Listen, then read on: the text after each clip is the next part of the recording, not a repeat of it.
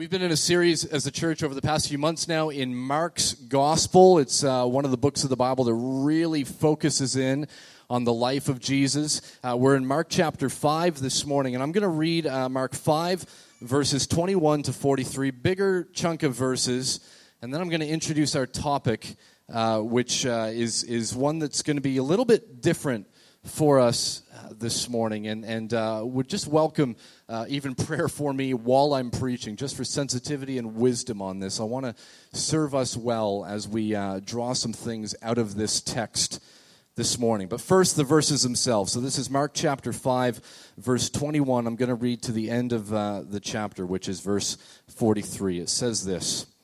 And when Jesus had crossed again in the boat to the other side, a great crowd gathered about him, and he was beside the sea. Then came one of the rulers of the synagogue, Jairus by name, and seeing him, he fell at his feet and implored him earnestly, saying, My little daughter is at the point of death. Come and lay your hands on her, so that she may be, may be made well and live. And he went with him. And a great crowd followed him and thronged around him. There was a woman who had a discharge of blood for 12 years, who had suffered much under many physicians and had spent all that she had and was no better, but rather grew worse. She had heard the reports about Jesus and came up behind him in the crowd and touched his garment. For she said, If I touch even his garments, I will be made well. And immediately the flow of blood dried up, and she felt in her body that she was healed of her disease. Jesus, perceiving in himself that power had gone out from him, immediately turned about in the crowd and said, Who touched my garments? And his disciples said to him, You see the crowd pressing around you, and yet you say, Who touched me? And he looked around to see who had done it. But the woman, knowing what had happened to her, came in fear and trembling and fell down before him and told him the whole truth. And he said to her, Daughter, your faith has made you well.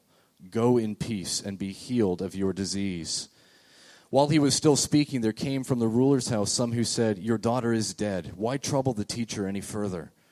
But overhearing what they said, Jesus said to the ruler of the synagogue, Do not fear, only believe. And he allowed no one to follow him except Peter and James and John, the brother of James. They came to the house of the ruler of the synagogue, and Jesus saw a commotion, people weeping and wailing loudly. When he had entered, he said to them, Why are you making a commotion and weeping? The child is not dead, but sleeping. And they laughed at him. But he put them all outside and took the child's father and mother who were with him and went in to where the child was.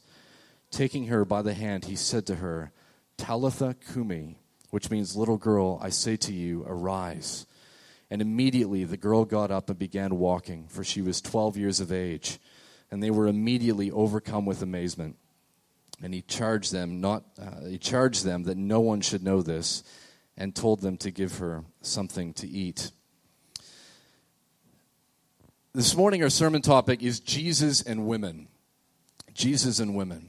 And it's no secret to anybody in this room that uh, religions and even Christianity can often be criticized as being anti women, against women, not for the advancement of women, not for uh, rights and privileges for women. It can be seen as something of a, a bit of an oppressive force. You don't need to search too far in, in, in media around us, certainly in our culture, to, to find this notion. Uh, Inna Shevchenko, who is a leader of a uh, fairly big feminist movement in Europe, she sums it up like this. She says, One of the biggest remaining oppressors of women all over the world is religion and religious institutions. Now, her comments, I think, sum up a, a, an attitude and a feeling that many people would have, including many people here in our own city of Ottawa, that would say that uh, religious institutions, including Christian institutions, including the church, perhaps even including this church, are oppressive to women. She sums it up, you know, as, as, as I said in that quote. But that idea would not be foreign to us here in our culture, and it would be one that would be uh, projected not just uh, onto Christianity, but also to people of other faiths, whether it be uh, Islam or Judaism or Buddhism or whatever it might be. Often, all religious uh, groups, all faiths can kind of get swept up in this and can be painted with the same brush. But what I want us to, to start with this morning is a recognition, if we're honest, that the oppression of women, and that's our topic this morning, is Jesus and women. So I'm going to say the oppression of women is not just a religious problem, but rather it's a human problem.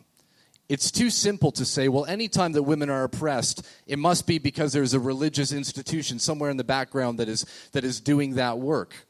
Because you and I both know that every single one of us, men and women in this room, we have all in some way done something to hold women back. Even women who are in this room, you your, in your lives at some stage have done something, whether it's in your workplace or university or something where you've put yourself ahead of others, where you've made a comment that has put somebody else down, another woman down, so that you can advance beyond them. And you might think, well, that doesn't seem like that big of a deal. That's, that's, that, that's not really what we're talking about here. And I would say, no, actually, that is what we're talking about here, because if you take the sum of that, that is where we're left in the position that we are today, where people are saying, well, women are often oppressed. And I would say, well, we are all the cause of that. It's humans. This is a human problem. Whether the group that we're talking about is women or people of minorities or whatever it might be, people with, with uh, different sexual identities, whatever the grouping might be, we are all part of the problem. Every single one of us. This is a human problem. This is not simply a religious problem or something that can be put onto other kind of specific groups within society. This is a human problem, one that we have all contributed to ourselves. And that is exactly why Jesus came to earth. Jesus came to earth to fix the human problem because this is a problem that runs deep. It, it gets down into our hearts, into the very core of our being where when we see opportunities for ourselves where we can advance, where we can move ahead, but even if it's at the cost of somebody around us, a neighbor around us, often we can push them out of the way. And I say that as a Christian man, I say that as a Christian leader. I'm susceptible to this. I can do this myself. I can some you know what? I can sometimes do this in my marriage. My marriage is not a perfect marriage. Me being a husband, I'm not a perfect husband. Far from it. There can be times when I make selfish decisions, and in the process, my family around me, I see them as, as people that are there to, to serve me and to try to help elevate me, and I, I use them that way. And I think my wife would say that there are times when she is guilty of doing that herself. See, we all do this. We all have areas of our lives, we all have times in our lives where we put our needs and our wants ahead of others at their cost and pushing them away. There's a problem deep inside of us in our hearts, in the very core of our being. And that is exactly why Jesus came, is to address it at that point. Not to talk about fringe issues, which can still be very important, but he goes much deeper than that. He doesn't let us just kind of get away with, oh, well, there are other groups in our culture, there are other groups in society that are more responsible for this than I am. Jesus comes and he says, no, every single one of you is responsible for this. And I've come to address that. I've come to bring truth into that. I've come to bring life into that, into you every single one in this room. So let's make Jesus our focus this morning as we're looking at this topic of Jesus and women. What was Jesus like when he was around women? Did he treat them as people with less value? Did he treat them as people who were subhuman or, or maybe sub male? What was Jesus like when he was around women? Or, or, or as an alternative, did he honor them? Did he respect them? Did he serve them? Did he love them selflessly? The verses that we're looking at this morning in Mark chapter 5, they, they focus in on two women in particular. So let's understand the setting here. You can go onto the website and listen to earlier talks in this series to know what's happened earlier in Mark's gospel before we get to where we are today. But these verses that we're looking at this morning start off by saying that Jesus crossed again in the boat to the other side. It's talking about the Sea of Galilee, a, a, a big body of water in the Middle East. Jesus, something had happened on the other side of the lake that we heard about uh, a couple weeks ago. Now Jesus is crossing back over to the other side. And as soon as he gets there, this huge crowd of people gather around him because Jesus' fame had spread around the area. You can read about that in the earlier chapters of Mark. Jesus going around and healing people and having confrontations with different people. People are talking about this Jesus. They're talking about who he is, they're talking about different things that he had been doing. But in that setting, there's a religious leader, one of the rulers of the synagogue. His name is Jairus. And he runs up to Jesus and he falls at his feet and he says, Jesus, my daughter is dying. My daughter is dying. Will you come? Will you help? Jesus says, Yes, I'll, I'll, I'll go with you. And off they go. And while they're going, another thing happens involving a different woman. There's a woman who's in this great crowd that is around Jesus. And, and the crowd is described in Mark as a throng. Throng is not a word we use very often today because it can be confused for another word, that sounds like throng, and uh, we probably would just tend to avoid that at all cost, I think. But a throng of people is something of a crowd where you just cannot move anywhere. Have you ever been in a crowd like that? Have you ever been in a, in a group like that? I don't know how many of you have ever been to a Justin Bieber concert. I've been to none myself. Uh, but if you're at a Justin Bieber concert, there's going to be a throng of people. If you're a hockey fan right now and you're going to the Sens game this afternoon, there's going to be a throng of Sens fans. I lived in the UK for nine years. They have a word over there, queue. Uh, every time you go on public transportation, you find yourself in a queue, and they can be really, really packed where you just can't move anywhere. And that's the crowd that's around Jesus, this, this throng of people that is around him. And he's absolutely surrounded by these people, and you can't really move anywhere. But in this crowd, in this throng of people, there's one woman. And there's a woman who knows if I can just get to Jesus, if I can just go and just touch his garments, I will be healed. What's going on with her? Well, she had had bleeding for 12 years. She had had bleeding for 12 years. This is, as I said, this is a different type of sermon this morning. This is a, a bit of a one where we're going to get into some biology that you're probably not used to hearing when you uh, come to church. Uh, you're not at your grandmother's church this morning, all right? So we're going to talk about this in a real way. So this woman had basically had a heavy, painful period for 12 years, all right? Many in the room, you already know that. You read that and you, you know what's going on. Now, we hear that, we think of that, in our culture, and we see it through, you know, like Tampax commercials and that sort of thing, where you've got a woman wearing yoga pants and running around in a field with a big fluffy dog, and like everything is just great in her world. Everything is absolutely fine. But some 2,000 years ago, it wasn't quite like that. Her life would have been completely determined by this, by what she had been suffering for 12 years. Where she could go, when she could go there, who she could be around all of it. For 12 years, she had suffered at the hand of many physicians. She had gone, she had tried to find help, but nothing was working, nothing was helping. And she knows if I can just get to Jesus, if I can just get to him, because I've heard about him, then I will be healed. So she goes along and she reaches out and she touches, touches Jesus' garments. And Jesus right away knows that power has left him. We read in, in Mark that immediately the flow of blood dried up. Not only was she healed, but the evidence of what she had had for 12 years went. We need to understand that. Not only was she healed, but the evidence of what she had had for 12 years went completely. And Jesus knows that somebody's touched him. He knows that power has gone out of him. And he says, Who touched me? And his disciples imagine imagine the scene. You've got this massive tightly packed crowd of people. And they're going what do you mean who touched you? Look at the crowd around you. What do you mean? Everybody, everybody's rubbing up against you. It's not just going to be one person. And he says no who was it he's looking around. He's he's trying to find this woman who has been healed because he's felt this power leave him. And this woman then comes back up and she's terrified. She's terrified to go back up and say eh, it was me why? What's going on here? So we can read this really quickly and think, okay, a woman who's been bleeding for 12 years, huge discomfort, huge just pain, just all of it, and Jesus heals her. That's great. That's that's excellent. And it is good. It is excellent. But we need to understand something of the Jewish culture of the day. And to do that, we're going to go back to a book of the Bible called Leviticus. We're going to go back to Leviticus chapter 15. Now, I'm not going to read verses from Leviticus chapter 15, uh, but if you have a Bible that has headings on it, uh, you will uh, see at the top of the headings uh, for Leviticus chapter 15 that it says uh, laws concerning bodily emissions. Laws concerning bodily emissions. And Leviticus chapter 15 is summed up like this it's broken up into five different sections. So, verse 2 to verse 15, laws pertaining to a serious case of male discharge. Verse 16 and 17, laws pertaining to a male's semen, uh, uh, emission of semen. Verse 18, laws pertaining to sexual intercourse. Verses 19 to 24, laws pertaining to female menstruation. And verse 25 to 30, laws pertaining to a serious case of female discharge. riveting, inspiring.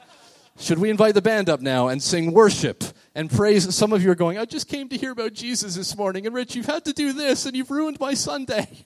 I'm, I'm sorry, all right? But it's important that we look at this. Why is this such a big deal? Why is this woman walking up to Jesus afraid? The reason is this according to the Levitical law, she was unclean. She wasn't even supposed to be in the crowd. She wasn't even supposed to be there, let alone having other people brush up against her, because according to the Levitical law, if other people did that, they would be unclean as well. Her being there, she was committing an illegal act. She was not supposed to be there in the first place. So when she's healed, and then Jesus, this Jesus is looking around, who did that? She gets really afraid because she knows, I'm going to get caught for this.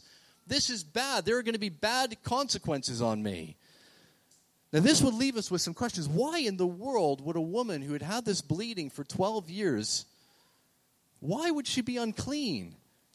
Some of us might be thinking, this is proof, this is conclusive proof that God is cruel, that the Bible is just false, that it's out of touch, that we should take the sections about Jesus loving everybody. We love that stuff. But all this older stuff, no, we just need to dismiss this because it's, it's absolutely horrible and, and you're uncomfortable sitting there right now. What is going on in this?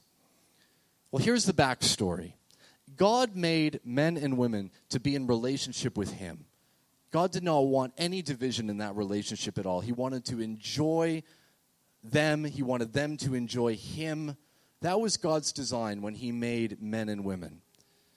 But Adam and Eve in the garden, they decided that they knew better. You can read about that in the earliest pages of Genesis. They decided that they knew better. And they decided to declare themselves essentially as God and sin came into the world and it put this separation in. But God, in His grace, was still committed to having relationship with people. So He had a plan for how people could still be close to Him, Him being a perfect and holy God, and them being sinful, imperfect people. God put this plan into action. And in the early days of that plan, what that involved is having ways that people would be cleansed so that they could still be around the presence of God and worship Him. So in Leviticus chapter 15, what these laws are about are so that people are able to go to the tabernacle, kind of this moving house, this moving tent where God's glory dwelt, and could worship and could praise Him.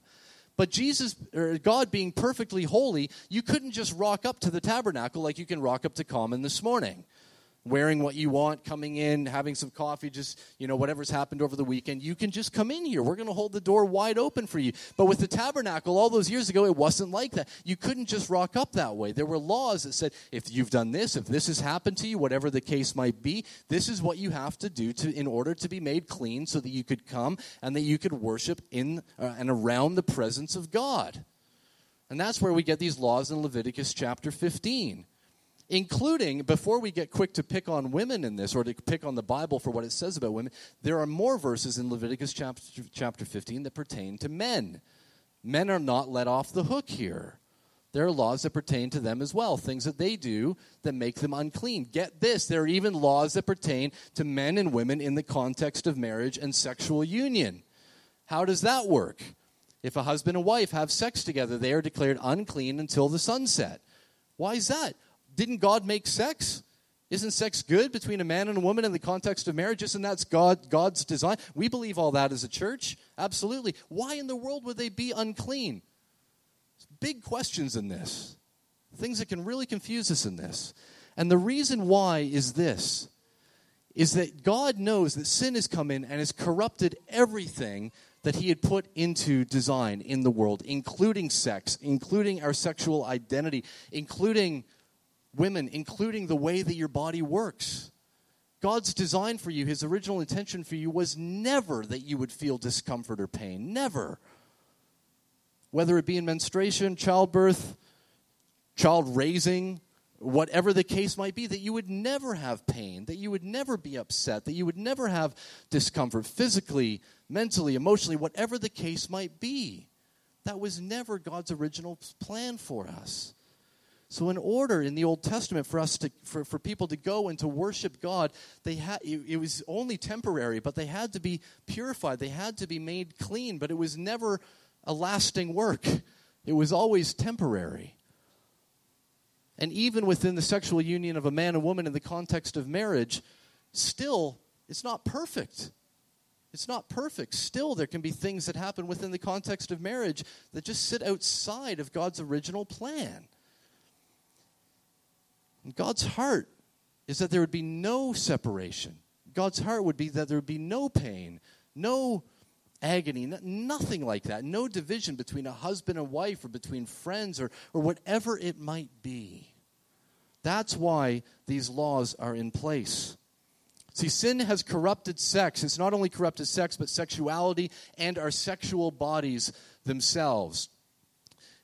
And just in case some of you are thinking, okay, here goes Rich, he's going to start talking about people in the city that identify as being homosexual and that sort of thing. No. Homosex- or heterosexuals in the room, your heterosexuality has also been corrupted by sin. You are not off the hook on this, neither am I. All sexuality has been corrupted by sin. All of us are guilty in this. All of us, in some ways, at some point in our lives. Guys, we know this, don't we?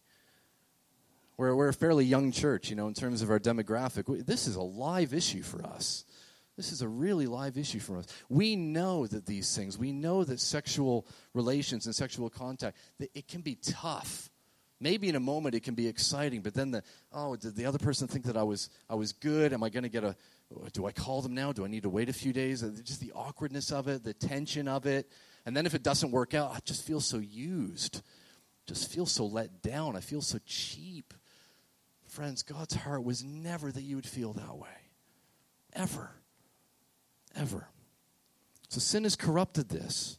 that's what Leviticus chapter 15 is about. It's about God's way of allowing not only people who sin, but also people who are born into a world that is reeling from the effects of sin to still be able to gather and to be around him and to draw near to him. But this woman in Mark chapter 5, she knows that she's not supposed to do that. She knows that she wasn't supposed to be in that crowd. And under the law, what should have happened was that by touching Jesus, Jesus should have been made unclean himself. But that isn't what happened. Instead, this unclean woman, in touching Jesus, becomes clean herself. Jesus' strength, Jesus' power cannot be bound by any purity laws. He is so powerful, he's so compassionate, he's so full of grace and mercy that when she touches him, that extends to her and she is made clean. And all of the evidence of what had happened to her completely goes. The woman finally comes up to Jesus. It was, it was me, and everybody's going, What's he going to say to her? What adjective is he going to use? Wicked, disobedient, rebellious, unlawful, criminal. What's he going to say? How is he going to describe this woman? And what's the first word out of Jesus' mouth as he speaks to her? This should move us deeply. The first word out of Jesus' mouth is this daughter. Daughter. Women, I don't know you all that well. I don't know what your story is. I don't know what the weekend has looked like for you, what the last year has looked like for you, past five or ten years, whatever the case might be. What you've walked in regards to what we're talking about today, whether you physically in your body right now, there's something that is really, really hard. Whether my comments about sexual activity, whether that hits really close to home because you've known pain in that, you've known disappointment, rejection in that, whatever the case might be, this morning there is a God who says to you through Jesus Christ, Daughter, daughter. That's his heart towards you, is as a loving father to a daughter. Jesus continues along. Don't forget, Jairus is watching this. This man who has a woman who's 12 years old, or a daughter who's 12 years old. Jairus is watching all this happen, but then somebody runs up and says, Your daughter is dead. I have a three year old daughter myself. I cannot imagine the pain that Jairus would have felt in his heart upon hearing that. He would have just seen Jesus heal this other woman. Imagine the conflict inside of him, no doubt being happy that, man, this Jesus, look at him, look who, he's able to heal, but also feel, Jesus, if you had just kept walking, if you hadn't stopped to try to find this woman, maybe my daughter wouldn't be dead now. And Jesus, knowing the man's mind, he says, don't fear, only believe. Don't fear, only believe. They continue along and they go to the house. Jesus is so sensitive about this. He goes in with his closest disciples at that stage and he sees this little girl, 12 years old, lying dead, her body lifeless. And he says these words to her in Aramaic, Talitha Kumi. Talitha Kumi, little girl, I say to you, arise. And immediately she rises up. She is raised to life. She's 12 years old. The woman that Jesus had healed on the journey to this house had been suffering for 12 years. Imagine looking back over those 12 years while this while Jairus and his wife are celebrating the birth of this 12 year old somewhere else in the region there's a woman who has this bleeding that starts that would not stop for 12 years and both these stories come together on this day in Jesus and Jesus brings life and restoration and hope into both situations in an amazing and in a powerful way you might be hearing these things about this, these laws in Leviticus chapter 15, and I hope maybe you're writing down a, a, question or two. If there's a way that we can serve you in this, of course, I would, uh, we, we would like to be able to do that after the service. But you might be thinking, these laws in Leviticus 15 and other things that I know about the laws, like we're only talking about laws concerning the body and some things that happen with the body, and all of these other laws, you might be thinking, nobody has a hope. If this is true, nobody has a hope. I mean, even Jairus, it's even interesting that Jairus comes and he throws himself at the feet of Jesus because he's a religious leader. And we read in the earlier chapter of Mark that the religious leaders were not quick to throw themselves at the feet of Jesus. They were quick to plot about how they might destroy him. We read about that in earlier chapters of Mark. But not Jairus. Jairus comes and he humbles himself. But even Jairus would know as a religious leader, I'm not perfect. Because if he thought that he was perfect and then that would warrant Jesus doing this for him, he wouldn't have come and he wouldn't have humbled himself. He wouldn't have thrown himself at the feet of Jesus. He would have said, Jesus, uh, can I just pull you aside? Let me tell you about, let me tell you who I am. Let me tell you about my teaching. Let me tell you how great of a religious person I am.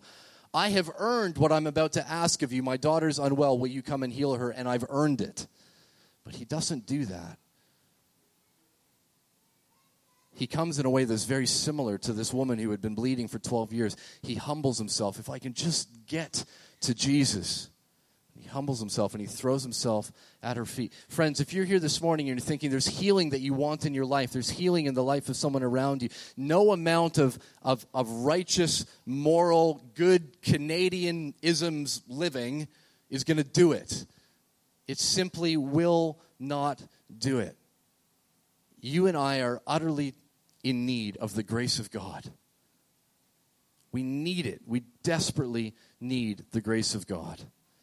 We cannot earn this in ourselves. We cannot earn this on our own. But through Jesus Christ, God has made a way for us to come before God as a son or a daughter. See, friends, Jesus gets this because he existed eternally with the Father for all time, he's always known what it is to be a son. And I love the way that he speaks to that woman. He says, Daughter, daughter, daughter. And daughters in this room. That's what Jesus says to you this morning. Sons in this room. That's what Jesus says to you this morning. And it's because of grace. It's not because of anything that you've done righteous in yourself, it's because of grace. Humble yourself this morning if you're here this morning and you know you have a relationship with Jesus Christ, we'll celebrate it in a few moments. We're going to take communion together. We're going to remember Jesus going to the cross in our place, paying the penalty that we should have paid, that we deserved. Jesus paid it in our place so that we could be called sons or daughters of God. And if you're here this morning and you've not heard this before, you're thinking, I've just never thought, I, I didn't think I could relate to God in that way. This morning you can by faith. You can even just, just pray silently in your, in your head in your heart right now. God, I, I choose this morning to believe this truth that in Jesus you've made a way for me to be accepted as a son or a daughter of yours. And I want to enter into that now through what Jesus has done, not through anything I've done in myself. And if you want to make that decision for the first time this morning, if you've made it, you can join us for communion in a few minutes. If you've not made that decision, I just invite you to stay in your seats in a few moments. Uh, just consider what you've heard here this morning. And uh, if you have any questions about anything that we've covered this morning, of which there might be some, uh, do come and find me afterwards or use a piece of paper that we've handed around um, as well. If I can invite the band to come back up, we're going to praise this Jesus together. And uh, would you stand with me? Just remind you again, at, at the end of the service, we'll move uh, one of these buckets around and, uh, and we will um, gather those questions up, and Natalia and I will uh, do our best to serve you uh, with those after. But let's just, let's just pray together.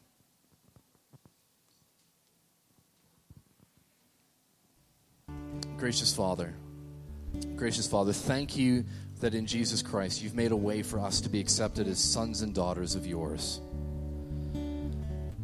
Thank you, God. God, thank you that the Bible is, is a book that talks about the realities of life. God, we recognize that there are difficult things to, to talk through and to teach through. Holy Spirit, I pray that you would be helping these things land, that you would be using these words. Holy Spirit, that you'd be ministering to hearts all around this room, testifying to us that have received Jesus by faith that we are sons and daughters of yours. I pray for any in this room that do not know you as a father. God, who might think of you today as just someone, a God who's distant or a God who's a harsh judge.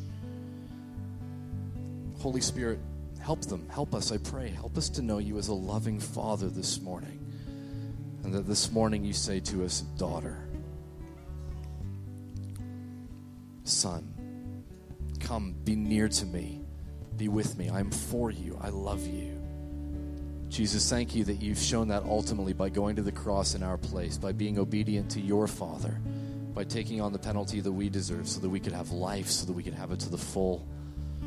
Jesus, we love you. There is no one like you. Thank you for how you healed these women. Thank you for how you healed others when you walked this earth. Thank you for how you heal us. Jesus, we worship you, we praise you. Amen.